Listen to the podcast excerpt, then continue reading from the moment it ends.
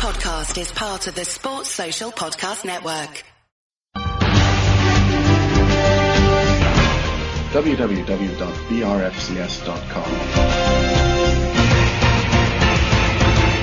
By the fans, for the fans, since 1996. Welcome to BRFCS podcast number 78, our first podcast of the 2014-2015 season. I'm Wen Wai Hu, the BRFCS editor. We finished last season's podcast back in May discussing a 12 match unbeaten run and finishing short of the playoffs. The unbeaten run came to an end after 14 games with defeat at Norwich a week ago, but we've had a, a decent, if somewhat unspectacular, start to the new season. Uh, seven points from the first four games, so uh, here's hoping we'll be able to pick up and put together a sustained challenge for promotion to the Premier League during the course of this season. With me in the virtual studio for this first podcast of the season to discuss the start of the season and look at the close season dealings on the transfer front is Chief Reporter Cami. Also joining us later to look at the annual report and accounts of Venky's London Limited, which has just been published, is financial expert Philip L. Well, Cami, um, it's good to have you on again. Good evening. Yeah, nice to be doing a podcast after such a long time, Ben. So, yes, yeah, it's good. Mm. Yeah, just like to uh, take this opportunity to thank everyone who's been uh, uh, tweeting us on uh, on the BRFCS account and asking for these podcasts. Uh, it's taken a bit longer than we hoped, but you know, hopefully they'll be more regular now. Yeah, um, should settle down to a, a fairly regular pattern of uh, once once every week uh, from now. Now, now that we're we're settled, uh, it's good good to uh, get back into uh, the run of things. Uh, it's been good to get the forums going again with some real real discussion rather than talking about very little indeed over the summer. Very quiet summer, um, and we're, we're we're glad to be up and running with a new season. Uh, we played uh, um, Norwich and Bournemouth in the last week. Um, reverse at Norwich for our first defeat since uh, March the 12th against Bournemouth, as it happens. And uh, that was on the back of uh, a reasonable start to the season with a, a, draw against Cardiff and then a, a very good away win at Blackpool. Um, Norwich and Bournemouth, um, if we'd like to just go through those, Cami. Um, you uh, you saw the Bournemouth match, of course, uh, down at Ewood. Uh, Norwich, uh, you've only seen uh, through the uh, Rovers player, I believe. Yeah, that's right. couldn't get to Norwich on a. It was a midweek game, so it's very difficult yeah, for me to get down there. Miles away, isn't it? Yeah, but I mean, full credit to I think it was six or seven hundred that actually went down to, to Norwich on a Tuesday night, which absolutely fantastic effort from everyone. Um, but yeah, I've, I've, I've seen the full highlights via the Rovers player, and really it was a game. We we started amazingly well, of course, with uh, Tom Cairney scoring after 43 seconds, I think it was. Um, a, a, cracking finish as well to give us put us one 0 up. But then it was a game which really turned on two decisions. Um, we had a what looked like a clear penalty uh, having seen all the replays, etc., not given to us. And then 10 minutes later, um, Norwich had the ball wide and they, they put a cross in. And uh, Jason Lowe was only a few yards away from the winger and he hit his hand. And referee blew for a for a penalty. Very, very soft penalty, I thought.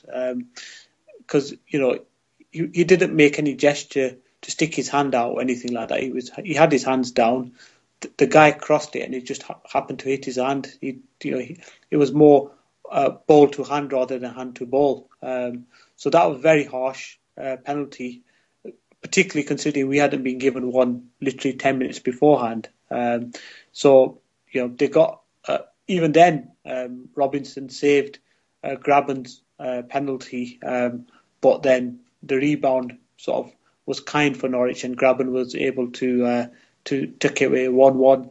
Um, after that, uh, to to be fair to Norwich, they completely dominated the game, particularly the second half. Um, they poured forward, and uh, it was Paul Robinson. Um, making at least three or four world class saves, which actually kept us in the game. Uh, unfortunately, um, uh, we couldn't hold on, and after 87 minutes, they got their second goal. Um, and then as we pushed forward uh, to try and get an equaliser, in fact, we had one cleared off the line, and they hit us on the break and and obviously beat beat a three one, and that brought to an end that long unbeaten run that we'd had. Um, so it was disappointing in terms of first of all we were winning one 0 We could have been two 0 up with a penalty, but the referee uh, didn't give us that decision and then gave them a soft penalty. But then fair credit to Norwich, um, second half in particular, um, they completely controlled and dominated the game, and and we were indebted to Paul Robinson for keeping us in the game for su- such a long period. It's just a bit disappointing then to get so close uh, for for them to, to, to get a winner right at the end. Yeah.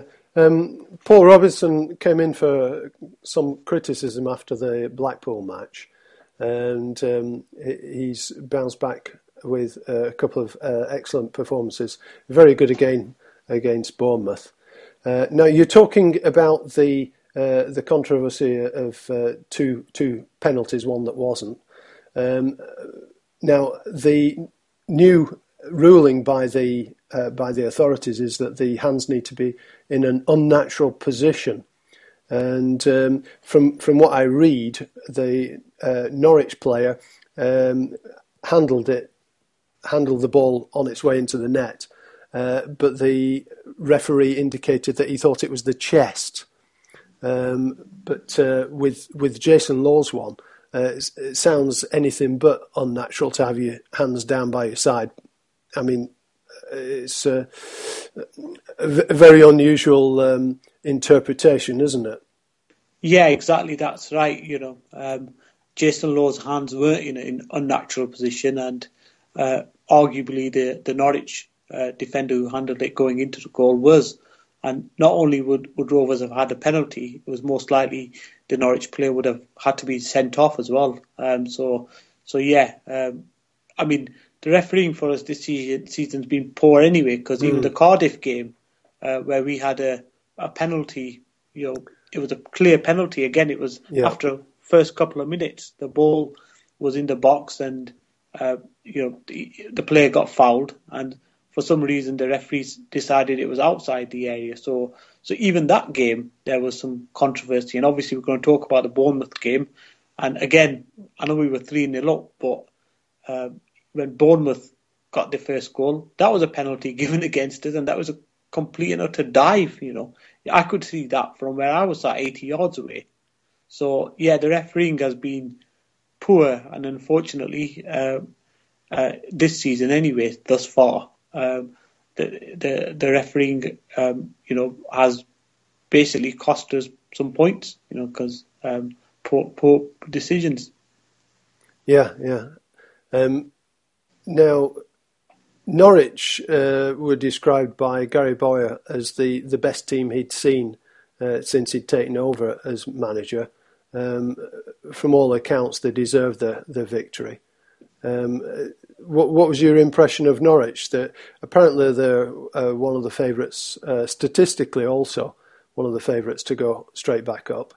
Uh, what was your impression of Norwich? Yeah, they. I mean, they're a very, very good side. They've managed to keep hold of the majority of their Premier League players uh, with the increased parachute payments that the clubs get. They've not really had to sell any of the star players, and they have got a fantastic side. You know, Redmond and etc. They've they've got a lot of Premier League class in, and they've added Grabban. Grabban was at Bournemouth last year, did really well, and they've added him, and he, obviously he's made a a very, very good start to the season. He scored, I think, four goals already for them, or maybe even five.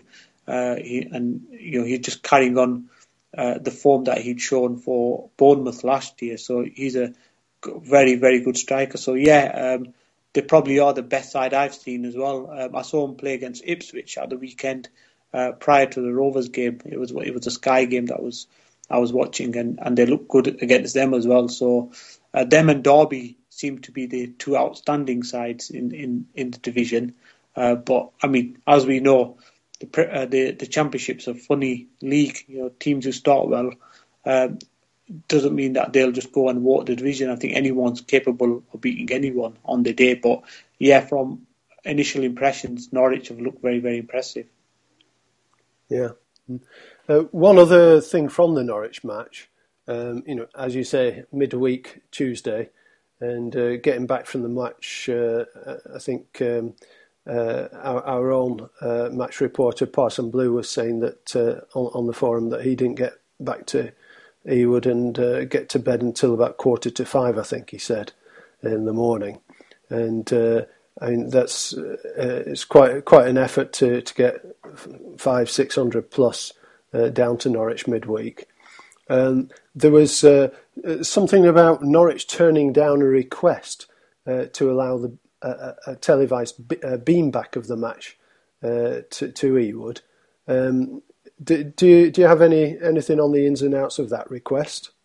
Um, basically, the Football League have now uh, come to an agreement that any midweek games uh, they can be beamed back to so the away team can beam them back uh, to, to their home ground, and that's you know available to all clubs uh, across the championship. Um, Rovers made a request to to have a beam back uh, to to Ewood Park uh, for that particular game, but um, you've got to get the home team agreement, and for some reason.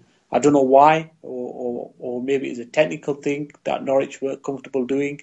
Uh, they, they were wanting not not for that to happen. Um, I'm I mean, every single game that Rovers have is is is beamed back to Ewood and then beamed live to to Pune so that the owners can see it.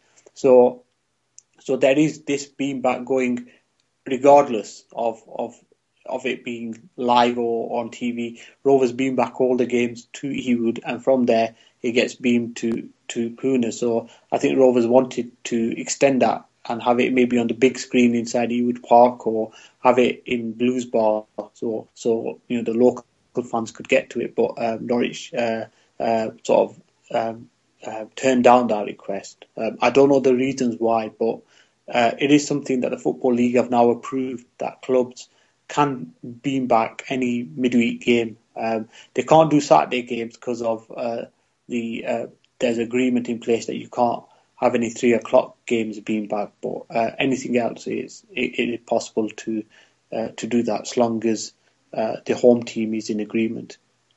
Uh, presumably, uh, there also has to be some kind of financial incentive for, for the home team to do so. Is is that correct?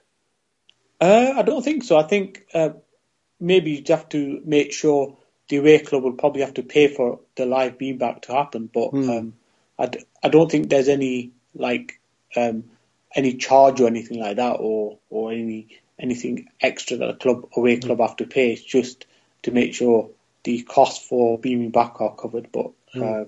uh, I don't think there'll be anything else. They couldn't say Rovers did a beam back and sold tickets for two pounds for people to come into Ewood.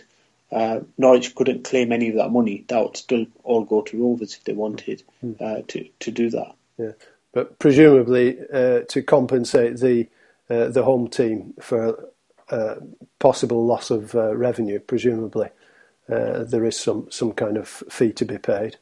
I I I, mm. need to for the next hmm. podcast. Mm. I'll I'll check that. Yeah, yeah. See what the be interesting what the terms yeah, are. Yeah, yeah. I'll, I'll have a look yeah. into that for the next podcast. Because mm. I would imagine there'll be quite a few of our listeners who are interested in uh, in in going along to to to to watch uh, beanbacks, uh, especially yeah. for these long distance ones. Absolutely, yeah, hmm. absolutely. Okay. Now, Bournemouth was uh, another uh, long distance one for the Bournemouth fans. Uh, they only uh, I, I, started counting the Bournemouth fans at one stage, but got when I was a little bit bored in the second half. Um, weren't that many of them, but uh, well done for coming up uh, up north. Um, three two, but five goals scored It should all have been for Rovers, should it not? Yeah, it was a weird game. Bournemouth started off very well. Uh, they do keep possession fantastically. They, their possession was good throughout the game, but um, we kind of controlled the areas where they had possession. So we allowed them to have the ball in their own half, and um, particularly in the first half, said, right, if you want to pass it around, you can do so in your own half, and we'll sit back and let you do your little passing movements, and then we'll uh, force you to come out a little bit, and then we'll hit you on the break. So, so that worked very well in the first half. Apart from the first ten minutes, where it took us just a few sort of your time to bed in our formation and see what Bournemouth would do. But after ten minutes, I thought uh, in the first half we were brilliant. Um, I thought Gary Bowyer's tactics in the first half were spot on, where he had his wingers right on the touchline. So Marshall and Conway, they were both literally hugging the touchline. So what happened was when we got the ball, because they were so wide, it stretched the game and it stretched uh, Bournemouth's defence. So the, the fullbacks had to go out and cover, or the wingers, their wingers had to come back and and really we stretched the game. And the pace we have in Marshall and Conway uh, really, really caused them a lot of problems. And obviously, we Jordan Rhodes scored one. Um, that was of his own sort of making, really. He, he, dispossessed the defender and then coolly slotted it away. Uh, then was um, Grant Hanley who got the second, and obviously Rudy Gestede uh, got the third, which he sort of deflected in. Um, 3 0 could have been 4 or 5 0 at half time. Um, uh, Rhodes hit the inside of the post.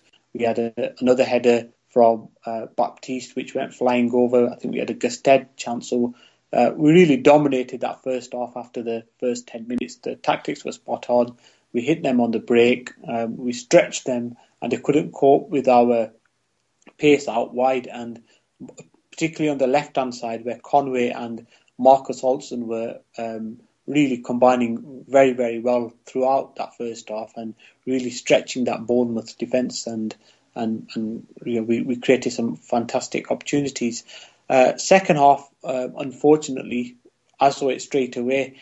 Uh, we whatever was said at uh, half time, there was a, a change in, in tactics from what I could see anyway. Um, Marshall and Conway were no longer um, hugging the touchline, but they'd come inside, so we were more compact. Uh, the the midfield was more compact, the defence was more compact. It looked to me we were happy with three 0 and we just wanted to sit on that lead. Um, and you know, to be fair, we we managed that, the game quite well from there. Even though we weren't creating anything, Bournemouth weren't cutting through us. But the game changed on 81 minutes, um, where again we were done over by a really bad refereeing decision. A ball went into the box and the player took a clear dive. I could see that from, from where I was. And when the referee blew up, I thought he was going to book him for, for diving, but he, he gave a penalty instead. Uh, that then uh, allowed Bournemouth back into the game. Then a couple of minutes later, from a corner, uh, we left the player completely unmarked and he headed it down and past uh, Robbo. So that was 3 2. And then the last few minutes was just bedlam in our box. You know, they were chucking the ball in, we making last ditch tackles. Um, uh, Robbo made a, a, good save, and then right on the death, I think the shot was flying into the top corner, and it was Baptiste who stuck his head in the way and blocked it, and, and we managed to hold on for a vital uh, sort of three points, but we made it harder for ourselves uh, um, by sitting back and and changing the way we're playing uh, from in, in the second half. But then we weren't helped by um, you know, we were still comfortable, but in the end, it was a refereeing decision which uh, allowed Bournemouth the opportunity to make it three one and, and put us under pressure. Yeah, um, with uh, all the speculation uh, surrounding uh, Jordan uh, before the match, um, it was pretty much guaranteed that he'd score. And uh, the amazing thing about Jordan, um, he wasn't in the game that much, but he, he scores one and, uh, and then hits the inside of the post, as you say. He's got a phenomenal record, hasn't he, in, in terms of hitting the target uh, and, of course, scoring. Um, we're going to come on to uh, the Jordan Rhodes saga uh, in a minute. But yeah, the, the first half, um, in a 15 minute spell, we absolutely ripped them to shreds and uh, it could easily have been uh, 4 0 after 28 minutes. Uh, superb bit of a, a, attacking play. And uh, yeah, second half, uh, once you once you take your foot off the gas, it's really really difficult to uh, to pick to pick it up again, and that proved the case in the last uh, ten minutes or so. Um, it's a, it's a dangerous uh, dangerous game to play, and I never feel confident with with Rovers these days. They're not defensively sound from front to back. I don't think to be playing a, a, a, a waiting game trying to pick pick their opponents off. So yeah, I mean, I, think that they should just keep keep going for the jugular all the time. Uh, three 0 up, uh, should, they should just just try and dominate uh, do, dominate the teams uh, rather than sitting back and invite pressure on them uh, at the end of the game.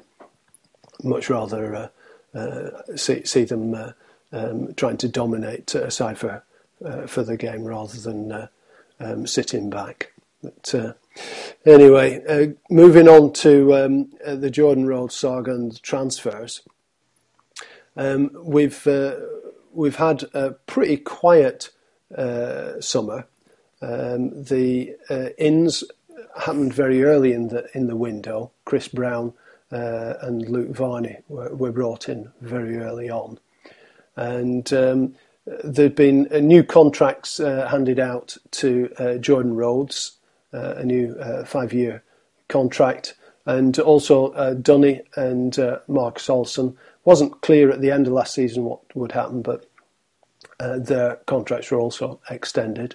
one or two people weren't sure about Marcus Olsson, but he did have a, a, decent end to, to the end of last season, and he's, he's been really good. and certainly uh, earned, earned his corn at the beginning of this season.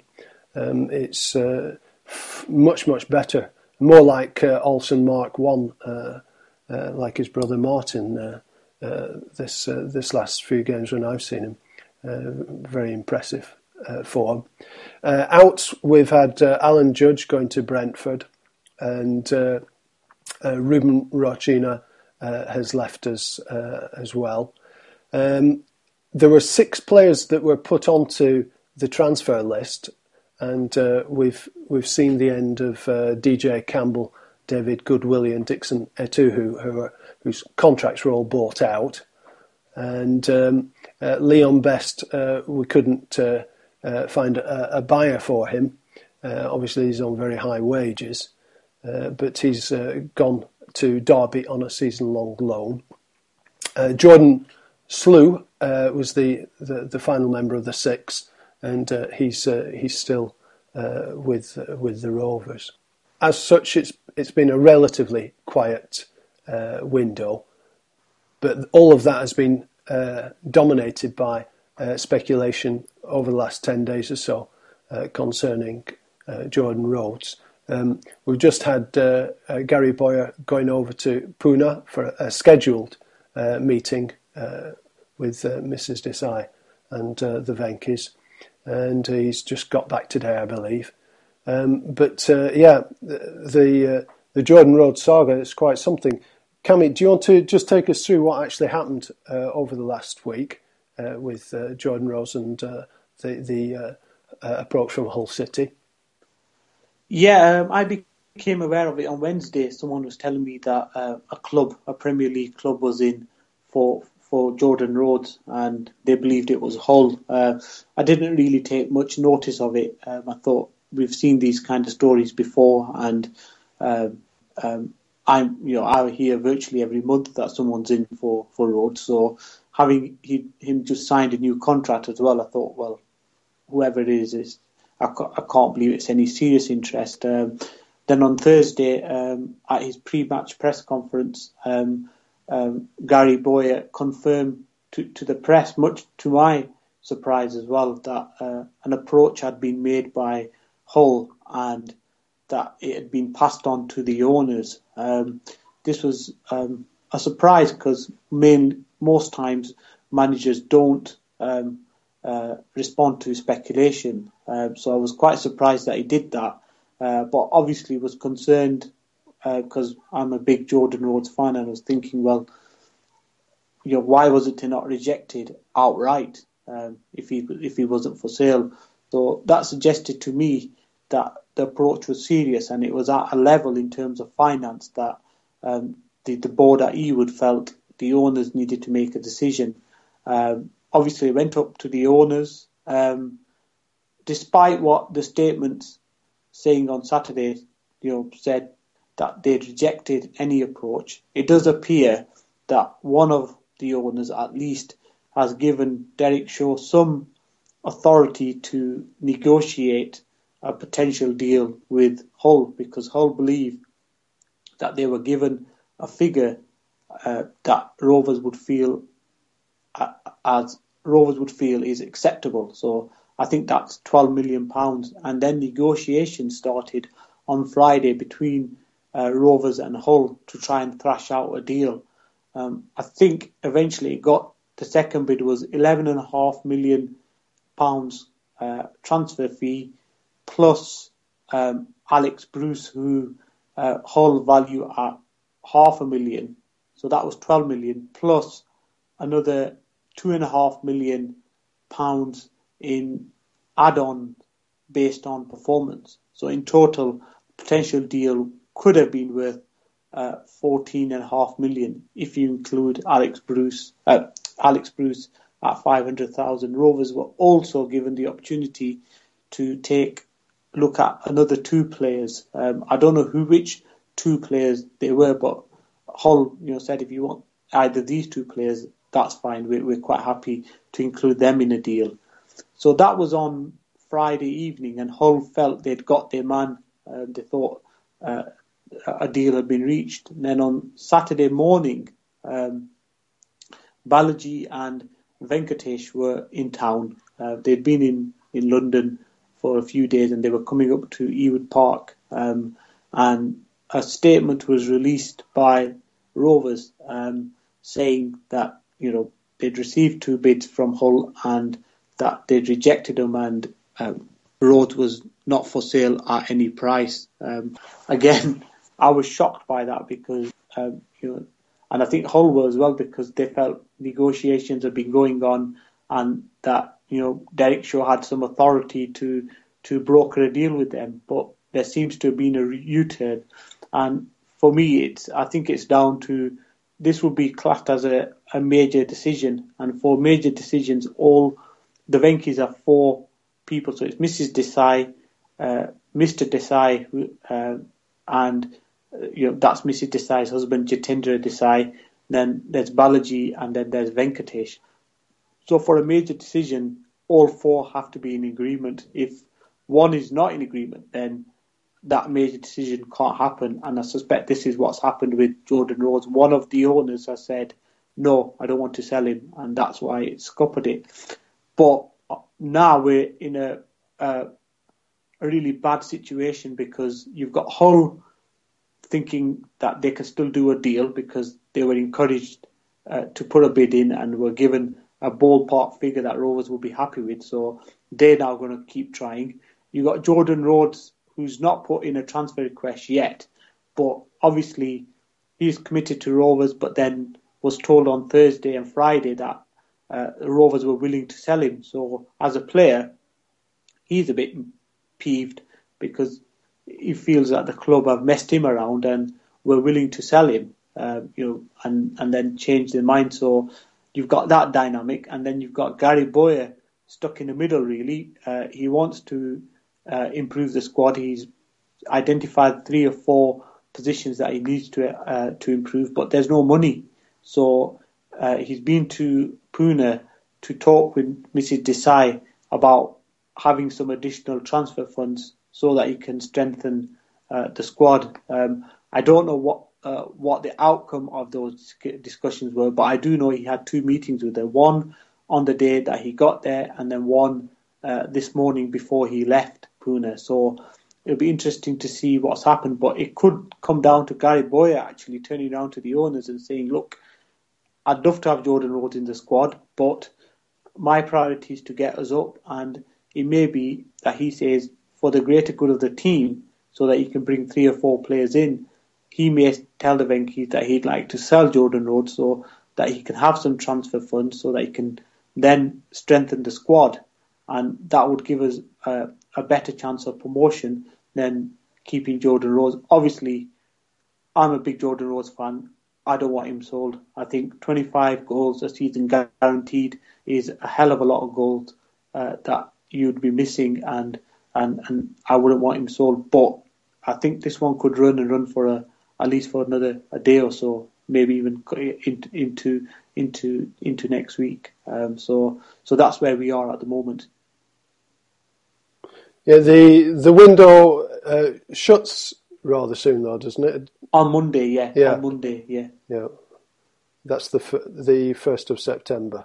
Yeah. And But it, it, closes on the first of September because the thirty first is a Sunday. Is that right? That's right, yeah. Yeah. Um, and the last thing Rovers want is to sell him at eleven o'clock on on Monday. You know, um, if Bowyer is going to sell him, then he'll want it done early so that they, he has that money and he can spend it uh, well before the transfer deadline on permanent signings, rather than than having to rely on the emergency loan window. Um, So, so you know, if a sale is going to happen, then Bowyer would want it done sooner rather than later. But I think it all hinges on the discussions with Mrs. Desai. Now, if she's prepared to give Bowyer two or three million pounds so that he can strengthen the squad in, in the key areas that he's identified, then I think that that will be the end of Rovers wanting to sell Rhodes. But if she said no, then Boy's got a big decision to make. Does he go back to the owners and say, well, if I can't have this money, then I really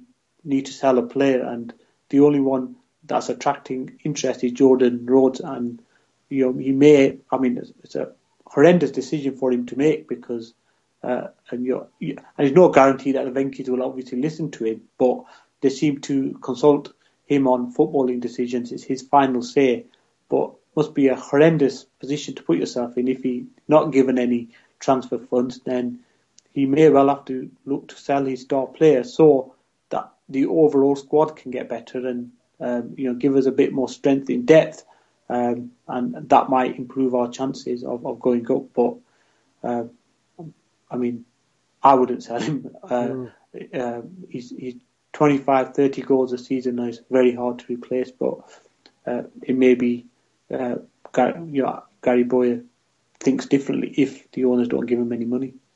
Yeah.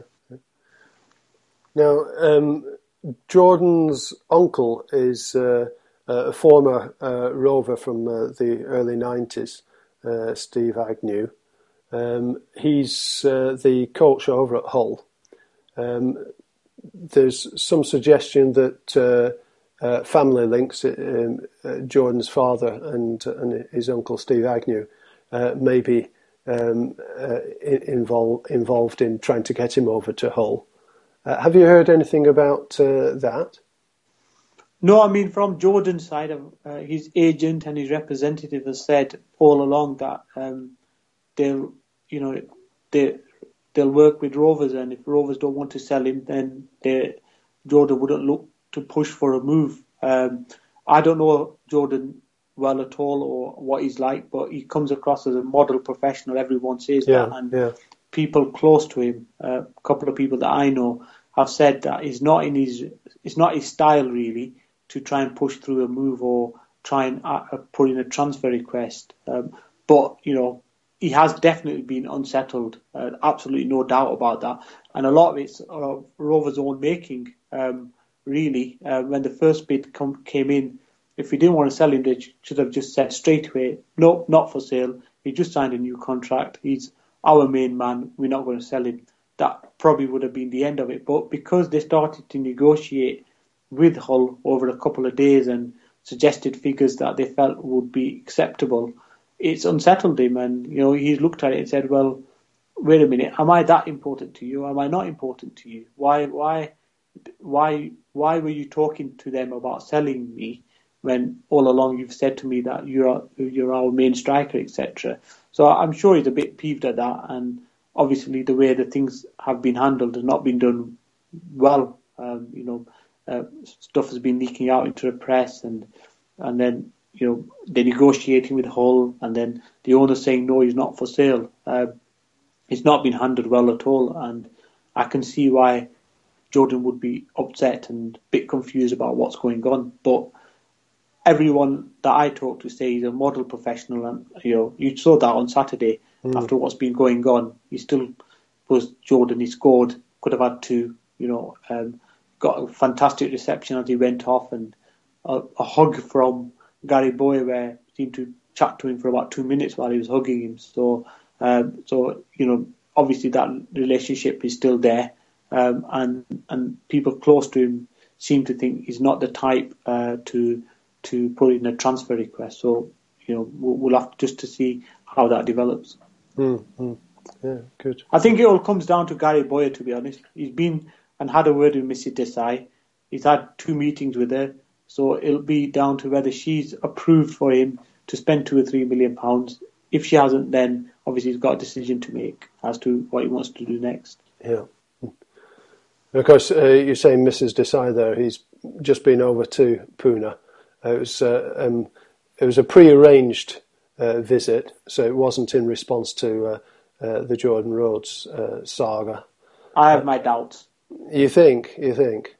Because if he'd won, you know, they said it was arranged hmm. weeks and weeks and weeks ago. Well, yep. it can't have been because we played Scunthorpe in the Carling Cup two weeks ago, I think, less yep. than that. So if we'd beaten Scunthorpe, then this week we would have had a Carling Cup match yeah, either today yeah. or tomorrow. So he wouldn't have gone to Pune then, would he? So I have my doubts about yeah. that. Although you never know, do you? You never know, but uh, you know he normally does it when there's a a, a Saturday to Saturday game. You know, mm. I, he would not have gone. The fans would have lynched him if he went to Pune uh, uh, on on you know before a cup tie. I don't think that would have happened. So, so I have my doubts. Mm-hmm. Yeah, good. And yeah, Balaji was at the match um, uh, on Saturday, the Bournemouth match, um, second home match uh, that uh, the Venky's have attended. Uh, they're at uh, the Cardiff match as well. Um, makes you wonder why they can't just have a, have a discussion at uh, at Ewood Park, but such is life. It's because Madam Desai is the key decision maker. Oh, Bowyer. Yeah yeah. There's no point talking to the brothers really because they don't have any. they'll tell him if if they ask Balaji, I want 12 million pounds. Balaji say, yeah, here's 12 million pounds. But as soon as he goes to Missy Desai, she'll say, no, you know. So so he's identified who the key decision maker is, and he just goes direct to her. Mm, mm. Yeah. Now we're um, going to move on to a discussion of Venky's uh, and uh, their financial uh, state. Um, I'd like to uh, welcome in uh, Philip L. It's uh, been a while since Philip's been on the podcast with us.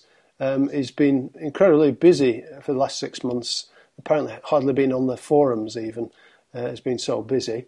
but the annual report and accounts of Venky's London Limited have just been published. they're on the forums from, from today. And Philip L's been going through them to uh, sort out the wheat from the chaff. How, how are you doing, Philip? Very well, thank you. It's very hot here in Malta. It's uh, been 34 degrees today and extremely humid. Excellent. it's um, freezing here in uh, in Britain. I think uh, Bank Holiday Monday was uh, one of the wettest and coldest in, in in history. I was hearing earlier, but there you go. But, but you're well. Very well, yes. Thank you very much. Good, good. And uh, extremely busy, so I'm afraid that I've uh, not been present reading the forums or, or contributing, but uh, it's good to be back. Good, good, good, good. Now, you've been through the accounts. Uh, could you just explain to us, uh, these are the Venky's London Limited accounts, yeah? That's correct, yeah. Venky's London Limited is the company which was set up uh, by um, our friends from Pune as the vehicle to buy Blackburn Rovers from the Walker Trust or from Rosedale Investments, which is the particular vehicle um, which was the holding um, company of, of, the Rovers. Um, apart from a really weird um, small investment which caused them to be qualified. Um, there's nothing in Venky's London Limited except Blackburn Rovers Football Club. So to all intents and purposes, um, the trading numbers are the trading numbers of Blackburn Rovers. Uh, however, it gets a little bit more complicated because Blackburn Rovers, um, their accounts, the football club's accounts, run for the football season, so the end on the the 30th of June. Whereas Venky's London Limited, because of a bunch of things which happened, which included failure to file on time and therefore uh, fines and one thing and another, they run their accounts to September. So the, the two sets of numbers are not coterminous, um, and uh, they also reflect different financial setups. Um, and so, whilst the numbers for both sets of, uh, of accounts are pretty dire, I mean, let's uh, not forget that Rovers, the, the club, lost 36 million in the year to June 2013. That's over, that's 3 million a month. Uh, London Limited are reporting a loss of uh, 27 million. Um, uh, which was a loss of 12 months ago. They, it's a similar loss uh, which we're looking at right now. Uh, so we're in a situation where rovers are still continuing to hemorrhage uh, um, um, losses all the time, and they're not really reducing. Um, the interesting thing, and the, the only thing which we can look at here, which gives us a feeling of some degree of security, is the way that uh, London Limited are financing these losses. There have been uh, injections of additional share capital into Venky's London Limited. That means, in effect, what's happened is that the uh, people have put in more cash, uh, which means it isn't as uh, a loan, it's as an actual investment to underpin the losses. And then there are loans which come from the State Bank of India. And although those um, facilities were expiring on September the 30th, 2013, and there were a, a whole um, a whole lot of wording uh, which doesn't give very much comfort. Um, there is one thing which is rather interesting. It says that the bank reserves the right to ask for a debenture charge over the assets of the company during the life of the facility, i.e., over the asset. The asset is Blackburn Rovers Football Club, if you can call it an asset. But it doesn't say they have taken out a debenture charge. So at the moment, it looks like that although um, Rovers are hemorrhaging all this cash and making all these huge losses, um, Rovers still have this degree of protection, which is that uh, the debts which are being taken out in India are against Indian assets, not against the club of Blackburn Rovers itself. There is an unsecured bank loan in there. The there is um, there's a, a, there are loans which have come from uh, from from themselves. Um, 21 and a half million of it uh, with no interest to be charged and no intention for it to be repaid.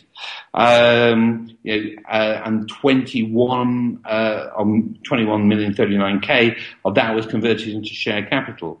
So we're looking at a, a situation where you have to say that Venky's London Limited don't look like they are pulling out of Rovers. It looks like they're still bankrolling Rovers.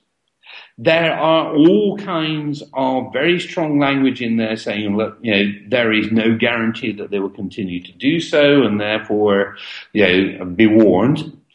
But there's nothing there which actually says that they're on their way out. And uh, even for a, an unrestrained critic like myself, and you have to say that the you know the management of the club is still way below uh, anything which um, uh, John Williams would have been responsible for. You know, we've just heard about the farce around uh, Jordan Rhodes. Um, the management of the club still still awful, but uh, there's at least one of the Venky's and, you know, Cami, I think we're pretty certain he's Balaji, who is still um, very much backing this toy uh, some three years or so after it came into his possession. Um, and the money is still going in. Uh, so you know, frankly, for anybody uh, who looks at ordinary company accounts and lives in a real world of ordinary corporate business, my goodness, this is a horror story. It's Beyond the horror story, he's uh, atrocious. But there's something about football clubs. And you only need to look at Bolton Wanderers. You know, there the numbers are, are, are spectacularly worse even than the Rovers numbers. Um, you know, Balaji keeps coming good. How long that'll continue, I have no idea. I really don't. And particularly when it appears that he isn't even master of his own toy. And in the past, we've looked at that and said, well, you know, thank goodness he isn't. Uh, now, with um, the need to strengthen the club, uh, to really underline a promotion push, if Balaji's been told, no, you can't, um, then maybe we're all suddenly fans of Balaji. What do you think, Wen? I, am I'm, I'm just stunned by by all the figures, to be honest. Um, first of all, could you confirm there was um, suggestions that Balaji's money uh, was uh, was being used to finance this, and this was coming from uh, land that uh, he owned. Um, is it still the case that uh, the the bank is uh, allowing these debts to to pile up because they have the security of, of land owned by Balaji, and that land presumably is still skyrocketing in, in, in price? I believe that's the case. So, Cami can um, probably help out here, but um, my recollection is at one point a figure of around 60 million was the size of the facility which he was allowed to go up to. Uh, that was increased from 30 and 40 up to 60 million. So, you know, uh, looking at these numbers, we're not at that limit yet, but um, another year like the one we just had and we go past it. Um, but also there are these uh, comments that this bank facility with the State Bank of India expired on September the 30th. So, you know, that, that, that 60 million facility was potentially um, disappearing. I mean, the bank has not withdrawn the facility. And the directors can continue to believe that the facility will be renewed on acceptable terms and conditions. Mm. Um, you know, th- those statements are there. Um, you know, uh, it's you know we're a long way after September the 30th, 2013. Uh, so it, we're a little bit in the dark here as to what exactly is going on. Uh, but unlike China, which is clearly running into a situation where its property boom's coming to an end, um, it was seen that the property situation in India, and particularly around uh, Pune, continues to chug along. Mm. And, you know, from, from the standpoint of uh, Rover supporters, you know, long may it continue to do so. But I mean, Cami, do, do you have any um, latest uh, from from Pune in terms of what's going on in the family and uh, you know uh, the current uh, standing between these four?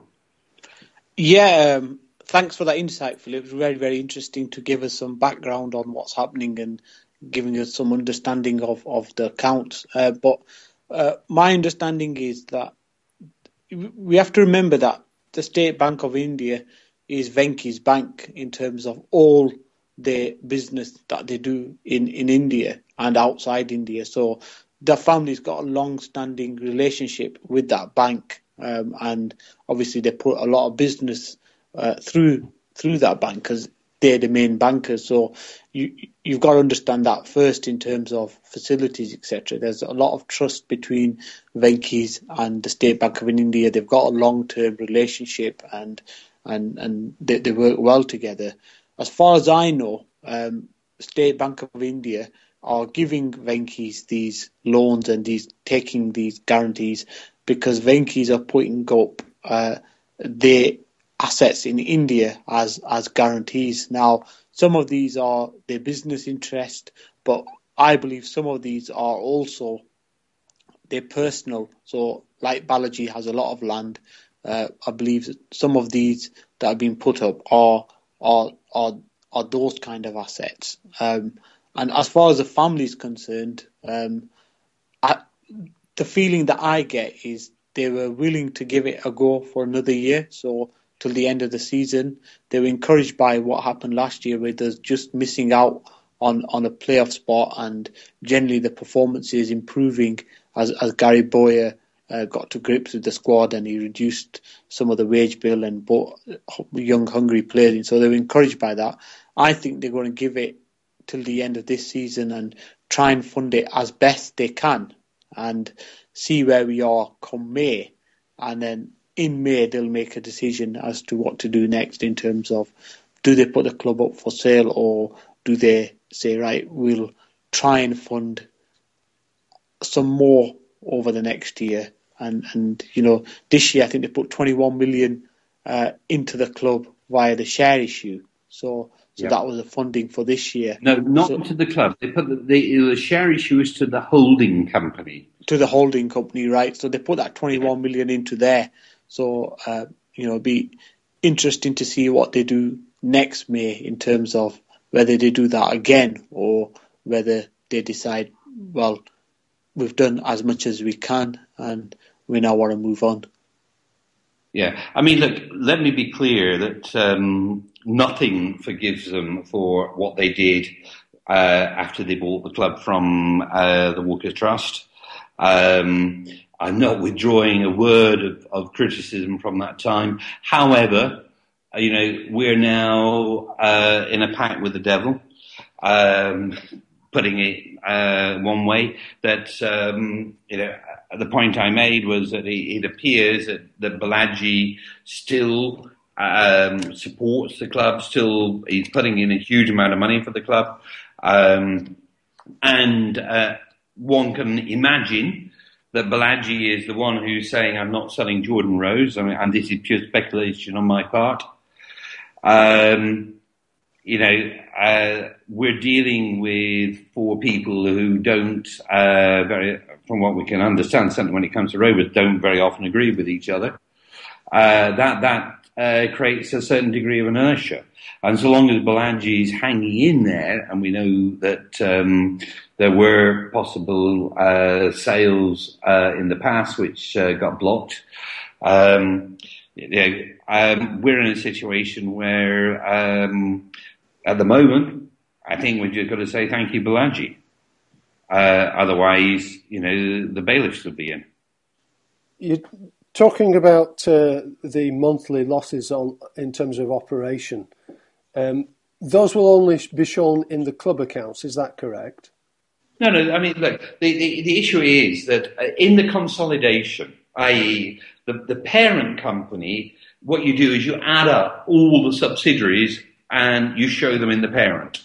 Now, the parent doesn't do anything. It's virtually a non-trading company. So the numbers which you're seeing in the parent company are, in effect, the Rose accounts September to September. Okay, so they're subsumed so, within. Eh, that's right. Yes. I so, see, so you, that's why we call it consolidation. You just you add all the all the assets which you own together to create the parent company's accounts. Now, the parent does nothing, so the only thing to add in is Rovers. So, in effect, we get two looks at Rovers each year yeah. in terms of the trading accounts. You know, and and so you have to say that, that there is a, a reduction to a certain extent in, in the loss compared with the 12 months to June 2013. Um, the um, you know, it'll be interesting to see what the 12 months to June 2014 show uh, when when those accounts come out. Um, and typically, we won't need to wait as long as we do for the Venky's accounts to come out because they use the absolute uh, maximum time permitted for the publication of the Venky's London accounts. Um, one of the things which, which, I still find amazing is that um, they didn't make use of the ability to force out the tiny shareholders who dated before Jack Walker when they bought Rovers. As a result of that, they have to go through a sort of quasi uh, public general meeting, which means that the Rovers accounts invariably come out in um, November, December time. So we're going to get the June 2014 accounts uh, sometime in early December, probably this year. Uh, and that that will give us another picture as to how much they're losing. I, the loss I anticipate will be down on last year.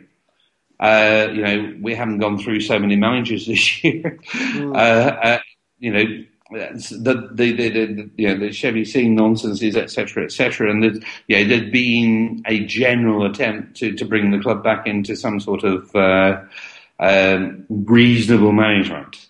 Yeah. I mean, as you as we were hearing about the Jordan Rhodes situation, it, it's we're not all singing from the same hymn sheet yet. Mm. Um, but uh, it, it's not the farce it was. You know, we, we there, there, are other clubs who we look at and we look at their supporters and say, well, you know, you're going through what we went through. Mm. Yeah. How, how, does this all relate to uh, financial fair play? I mean, the the club has actively been getting players uh, with high wages, high you know, the high earners off the books from uh, last uh, uh, January transfer window and, and then again this this close season. Uh, well, how, how, does it relate to FFP? I mean, basically, the, the, the, sort of ban on transfers sort of comes in next year. Mm. But the way that financial fair play is worded, so far as I'm concerned, it means that we wouldn't do ourselves any favour uh, spending money on transfers right now. Um, however, there are plenty of clubs which are in financial fair play trouble, and they've been happily buying players this summer. Mm. And I, I, think, I, you know, um, yeah, I, I, would personally, if I were the owner of a club who, which has been pulled in for financial fair play problems, I would go to the authorities and say, okay, here's the keys. Take it. It's yours. If you're not allowing me to, to run the club as I see fit, you, you know, uh, you shut down a 135 year old club, uh, and, and on your head be it the Football League.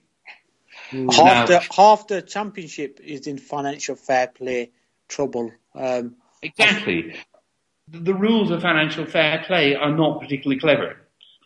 No, and, and the Football League are absolutely petrified they've been scrambling around last two three months to try and get uh, the financial fair play uh, amended, the regulations amended. Unfortunately, the League One and League Two clubs rejected that, so they're now looking at some kind of other um, alternative kind of um, uh, way of getting around it because they are absolutely petrified of clubs taking legal action against them, and they are not confident that if it went to the law courts, particularly for the clubs who've come down from the Premier League, so the likes of Rovers, Wigan, Bolton, uh, you know those clubs, particularly them.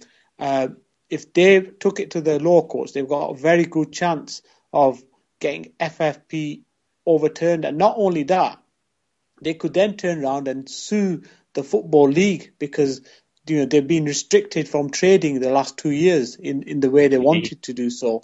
So there's this whole legal minefield ready to blow up at any time, and that's why the football league have been really scrambling around to try and get some kind of uh, amendments made to it or a postponement because they are they are petrified about it going to legal action, and the ones the Premier League clubs in particular who've come down will probably have a quite a, a, strong case to get it overturned. And then if they manage that, then it would open up uh, legal recourse for suing the football league for restriction yep. of trade, etc. So, so that's why the likes of Wigan and, and other clubs are still continuing to sign players and strengthen their squads. Derby, you know, they're all contravening football, financial football fair play, football league, sorry, fair play, but they seem to be pretty confident that there's going to be some changes made, and if not, then they're going to take some legal action, which uh, they must be confident of getting FFP overturned. Uh, full stop. Well, I believe that the football league were enormously relieved that QPR got promoted. Yeah, but they've got to hit them with the fine, forty-five million pound fine. You know, if they're going to implement this um, uh, exactly. uh, financial fair play, they can't. They cannot say, well, "Oh, we're just punishing the uh, the likes of Rovers, etc." They're going to have to punish everyone, and if that's the case, then they're going to have to fine uh, uh, QPR forty five million quid. Good luck with that. yeah, quite. so, yeah, yeah. I mean, quite honestly, it's a mess. Exactly. So a lot of the clubs have been ignoring it. To be, to be honest, Rovers have been quite studious about trying to comply with it and getting, like you said, getting the uh, high earners off the books, etc. But from what I can see, a lot of the other clubs are just ignoring it. Well, I mean, to be perfectly honest, we still have Derek Shaw as chairman, and Derek Shaw is a genius who said that we would be in trouble for, you know, he's actually gone on record that we're in trouble on FFP and all kinds of awful things were going to happen to us. I mean, frankly, that was one of the most idiotic things I've ever seen any chairman ever say. Exactly. Yeah, exactly. if Rovers go to court, that's going to be thrown straight back at them. Yeah, yeah. Yeah, I mean, the defence may be, well, yeah, we've got a rogue chairman again. uh, Crazy. Um, t- talking about uh, uh, wage wages and uh, high earners, uh, presumably, irrespective of FFP, there's been a, a need financially uh, for for the club to get their wage ratio down. Uh, I'm just wondering whether the accounts indicate. that the wage ratio is coming down. I think it was something ridiculous, like 94 to 96 percent uh, previously. It's, it's, it's, still well over 100%. In fact, I think it's slightly increased. Mm. This is this. Well, let me be clear. That this is comparing Venky's London Limited accounts with the previous year. Yeah. So, so the, the, ratio actually went a bit worse. Uh, that's presumably because uh, income as a whole is down. Exactly. Yeah. Yeah. Yeah. Uh, you know, and you know, income through the gates is about three and a half million. I mean, it's nothing. Um, you know, and, and now that we, we're no longer receiving Premier League um, uh, television deals, you know, I mean, effectively, um, you know, this is a, a club which had a turnover of 60 million, and you know, um, a year from now, it, it will have, a, it'll be looking to have a turnover, I don't know, above 12 million. Yeah. And that's the consequence of yeah. the sheer idiocy and, uh, you know, I would, I will say it, the total incompetence uh, of a certain agent who mm. supposedly knew how to run a football club. Mm. And then compounding it by bringing Shebby Singh in during the first well, I mean, season the, down. The Mrs. D actually had, I mean, unbelievably, Mrs. D actually had the accounts balanced at the point we got relegated. Yeah. Shebby yeah. just blew the lot. Exactly, exactly. Crazy. They, so they made it, they compounded their own mistake. Absolutely. So yeah, the basically the wages are coming down uh, as a uh, as an absolute figure, uh, but the income uh, as a whole is coming down at an even greater rate. Exactly. Yeah. yeah. And and the losses will be quite high again this year because you've got to remember while we've not sacked any managers, we've paid off a lot of players. Um, you know, so so so those figures will be in in, in the accounts as well. Yeah. Well, actually, the, the I, I, when did we get rid of them? Because I think well, some of them went after the 30th of June. ah, they? yes, yes, yes. That's right. Actually, yeah. yeah so, so they, they, may be in the sort of subsequent events. yes, yes. and presumably, this is planned that they will have looked at the timing of it, 30th of June, and said, right, we'll put this right. this lot in uh, before before 30th of June and, and leave a few till after. I really, I, I don't see enough intelligence. uh, maybe being rude, being very rude here. Uh, but when Karen Silk was around, at least there was a, a, a an FD who knew what, what she was doing. Mm-hmm. I, I, I, don't know. Uh, I mean, I may be being terribly unfair to the current FD. I see. I see. Good. Um, we had considerable concerns uh, about going into administration um, before the I think it's the, the, the final Mar- uh, March final final Thursday in March, I think, isn't it? Um, the the crucial date, uh, but that didn't happen this time around. Um, are there going to be similar fears played out between now and uh, next March? Inevitably. Hmm. I mean, you know, it really comes down. You know, Balaji decides not to write the checks, then we're out. Hmm. Hmm. Um, yeah, the the the the, um, the cash will dry up um, in days or weeks. Hmm. So uh, you know, and and Cami has just said that they're going to take a long, long, hard look at it. So it is um, literally life or death that we're up there within touching distance of promotion, if not in the promotion places. Hmm. Yeah. yeah. Yeah, I'd hate to see um, what uh, you know if if we drop right off the pace, and you know this is a very fickle division. Um, yeah, you've got. I don't want to get paranoid, but those penalty decisions going against us, etc., etc. Um, you I think that we are good enough um, to to get automatic promotion almost with the existing squad if we're fortunate with injuries and if Gary Bowyer learns how to manage the second half. Um, you know, uh, we, we've had this magnificent unbeaten run. Um, there's no reason why we can't can't keep it up. We certainly have the fire the firepower up front to, to cause damage. It, it really comes down to um, whether we can handle uh, team, the opposition managers going to Plan B and Gary spotting it and knowing what to do about it.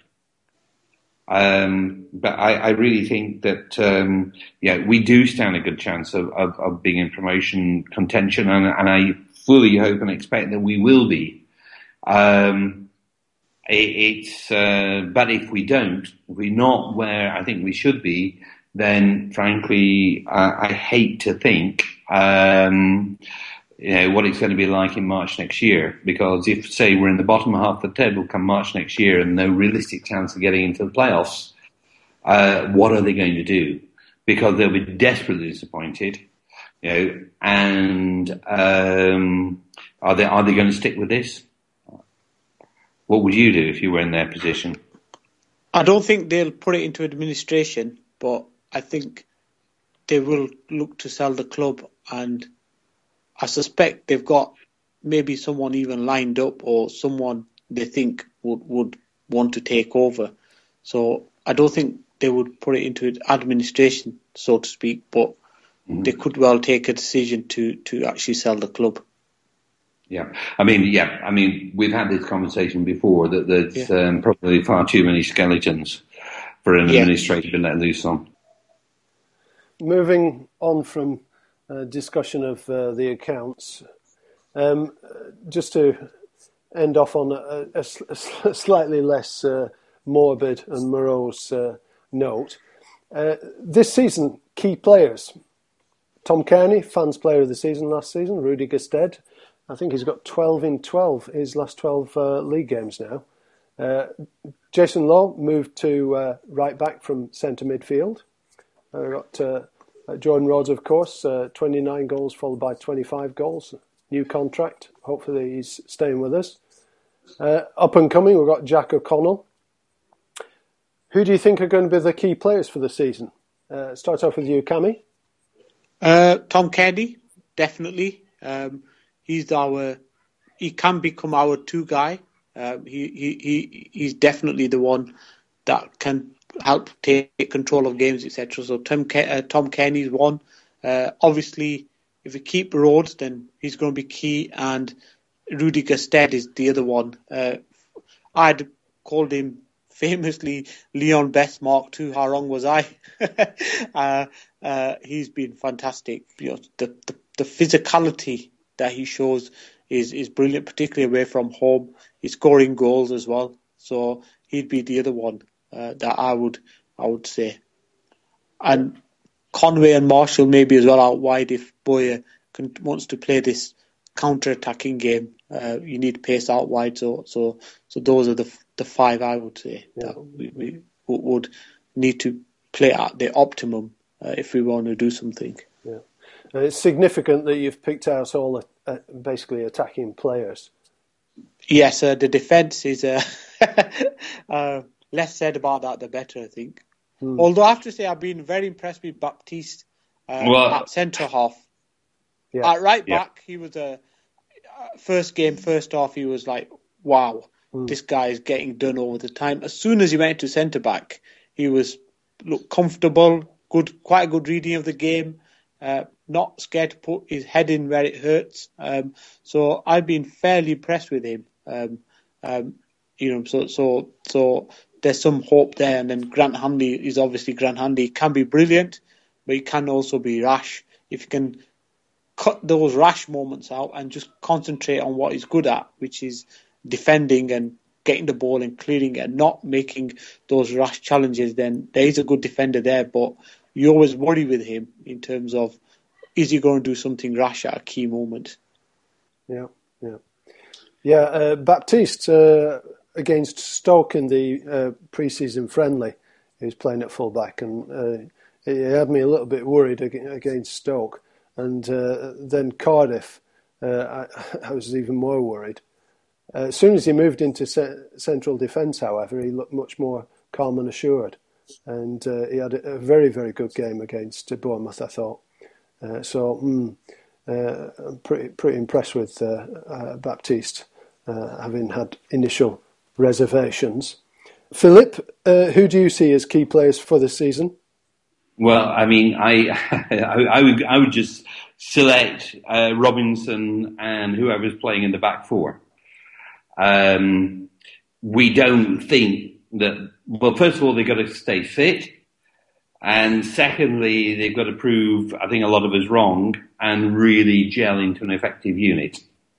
If they do, if those five um, come good and our goals against uh, column uh, decreases, then we're going up because we've got enough in the midfield and the forwards to to, to do any club damage. Mm. But um, it's that back it's that back unit. Mm. And, you know, I, I think, I mean, I've been very impressed with what I saw of Baptiste. I, I think um, Hanley can be a very good defender. But if you've got a cute forward against him, you know that he's going to buy uh, a decision against Hanley. Um, I thought um, Adam Henley, uh, back from injury, I mean, there's a tremendous little player. Uh, Lowe going to fullback. Marcus Olsson has pleasantly surprised. You know, um, I, I, I, think that if we lose one of Baptiste or Hanley to long-term injury, I mean, we, we're naked at the back. It, it, it's, it's, a, it's, a, horrible situation to be in. But if they keep fit and they get together as a unit and they start being miserly, um, then that to me is the key to going up. Mm.